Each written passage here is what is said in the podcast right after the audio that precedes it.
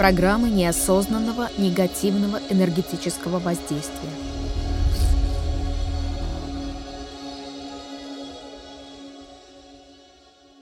Это, по сути, то же самое, о чем мы говорили выше, только без профессиональной помощи. Любой энергоемкий человек, а мы с тобой говорили о том, что сила мысли заложена в дате рождения человека, и с помощью определенной формулы ее легко вычислить, может быть либо добрым волшебником, либо злодеем-убийцей, в зависимости от того, какую поляризацию несет его мысль. Когда я вижу на приеме шестерочника, человека, обладающего более чем одной шестеркой в нумерологическом коде, я сразу смотрю, какие мыслеформы у него в голове. У меня на приеме известный актер. Я вижу, насколько он энергоемкий, и сообщаю ему об этом. Также говорю ему об ответственности за такой дар. Он говорит, «Я знаю, меня назвали в честь отца, а он такой же. Мне и рассказывать не надо. Он негативит, и все получают в реалиях продукт его негатива тут же. Лечу я на последние съемки в Махачкалу. Так он мне за ужином. «Сын, ты, если что, знай, у меня там все схвачено. Если что, сразу звони. Вдруг что случится, мало ли». Но вот мало ли что, схожу я с трапа самолета и черепно-мозговая. Пришлось обратиться к папиным связям. Так что не рассказывай мне, я-то знаю. Люди порой даже не подразумевают, что являются мгновенными творцами реальности, как своей, так и других людей. А как ты думаешь, мера ответственности за посланный в пространство негатив снижается, если человек не знает? Ничего и не снижается. Не дав тебе подумать, скажу я. Незнание закона не освобождает от ответственности. Если человек посылает в пространство негатив, не только вербально, но и мысленно, он преступник. Есть категория более опасных людей, которые знают и пользуются этим намеренно. А я знаю, что я скажу, то и сбудется. Бравирует одна девушка, список деформаций сознаний которой составляет лист А4, написанный мелким шрифтом. И что, помогает тебе по жизни? Много сотворила доброго, спрашиваю я. Мотив девушки по жизни ни у меня, так и ни у кого не должно быть а зависть смоляно-черная. Недаром ее родная сестра разошлась с мужем. Подруга-коллега сильно болеет, а мужчина убегает от нее дальше, чем видит, чуя опасность.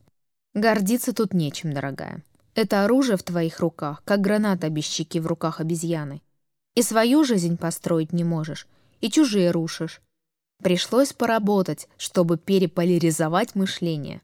Итак, за такой дар, как энергетическая емкость, нужно нести серьезную ответственность и уметь им владеть. Моя помощница по хозяйству из Киргизии. Надо сказать, что в силу национального менталитета наличие детей там считается делом чести, а отсутствие потомства делает жизнь бессмысленной и просто невозможной. Перебор, конечно, но ничего не попишешь, сформировано веками. Итак, у нее двое деток, чем она очень гордится. Только вот младшая дочь, которой 7 лет, сильно нездорова. Она подвержена приступам эпилепсии. Почти с рождения сидит на тяжелых психотропных препаратах. Плохо спит по ночам, постоянно чего-то боится. Из-за этого у нее энурез, неподконтрольное мочеиспускание. Я предложила посмотреть девочку, и во время каникул мама привезла ее в Москву. Чудесная девчонка, очень добродушная. Все-то ей в Москве понравилось, кроме того, что поиграть не с кем. Сверстников вокруг не оказалось. Перед началом работы еще раз говорю маме, хотя та уже в курсе, что любые лекарства нужно будет убрать.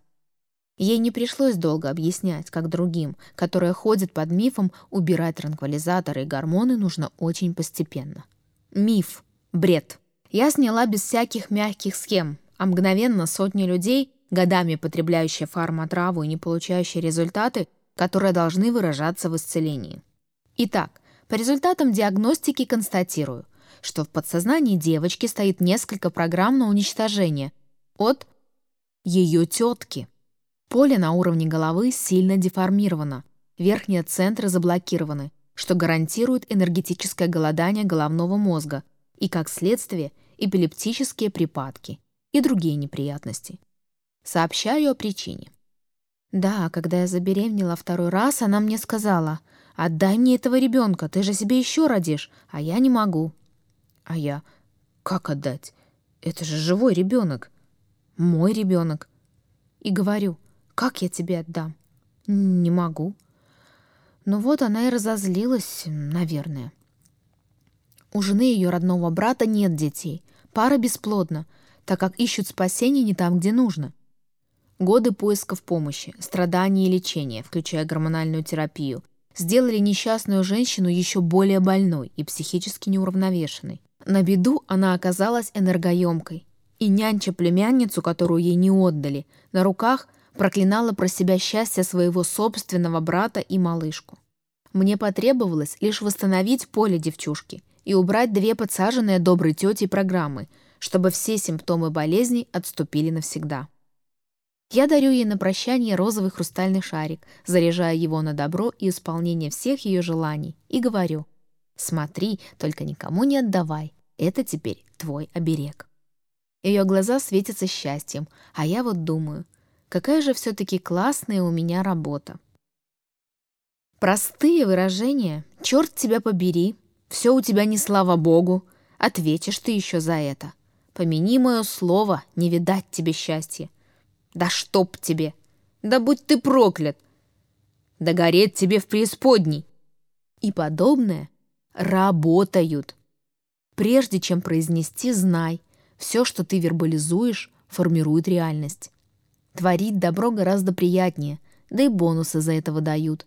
А за формирование минусовой реальности депримируют. Подсознание человека не читает и не запоминает слова – в данном случае мы ничем не отличаемся от компьютеров. Наше подсознание работает на цифровых двоичных кодах. Смысловая информация, заложенная посредством других цифр, то есть слова декодируются в цифры, которые формируют программы подсознания. У меня на приеме программист. Я считываю дословно вирусные программы его подсознания. Затем перевожу их в цифровые коды, посредством которых они будут устранены. «Оль, так у тебя работа такая же, как у меня. У тебя свой Касперского». Смысловая часть, заложенной в подсознании информации, содержится в цифрах, которые накладываются на фон. 1-0, 1-0, 1-0, 1-0. Двоичные коды. Ты проходил это в школе на уроке программирования. Любая программа в подсознании человека выглядит как 1-0, 1-0, 1-0, 3, 1-0, 1-0, 5-5-5, 1-0, 1-0, 2-2-2-2, 1-0, что означает «ты меня любишь и чувствуешь, что жить без меня не можешь». 1-0, 1-0, 9, 1-0, 1-0, 1-0, 5, 1-0, 1-0, 1-0, 4, 4, 1-0. Ты будешь мне подчиняться. 1 0 6 1 0 1 0 6 9 1 0 1 0 8 1 0. Да чтобы тебе и всем твоим потомкам хорошо не жилось. Ну и так далее. Все очень просто. Любую программу можно ликвидировать и инсталлировать при желании. Стоит всего лишь быть поаккуратнее с тем, чего мы желаем. Немного канальной информации для страждущих манипулировать другими посредством энергии.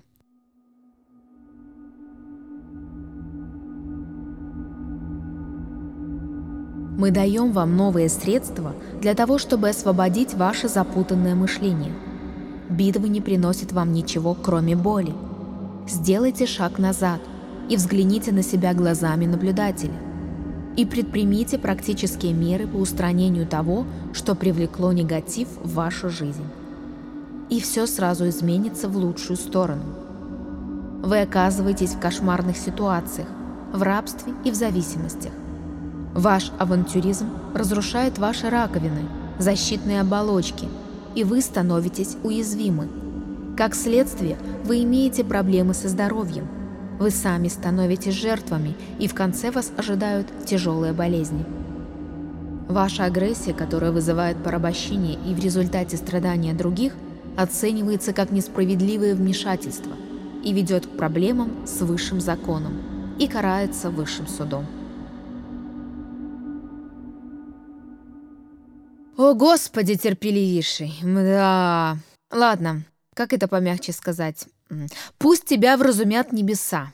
Ты увидишь, боженька разозлится, если не прекратишь. Нет, э, да бог тебе судья. Нет. Э, о, хоть бы у тебя проснулась совесть. Покайся, тебе сойдет с рук.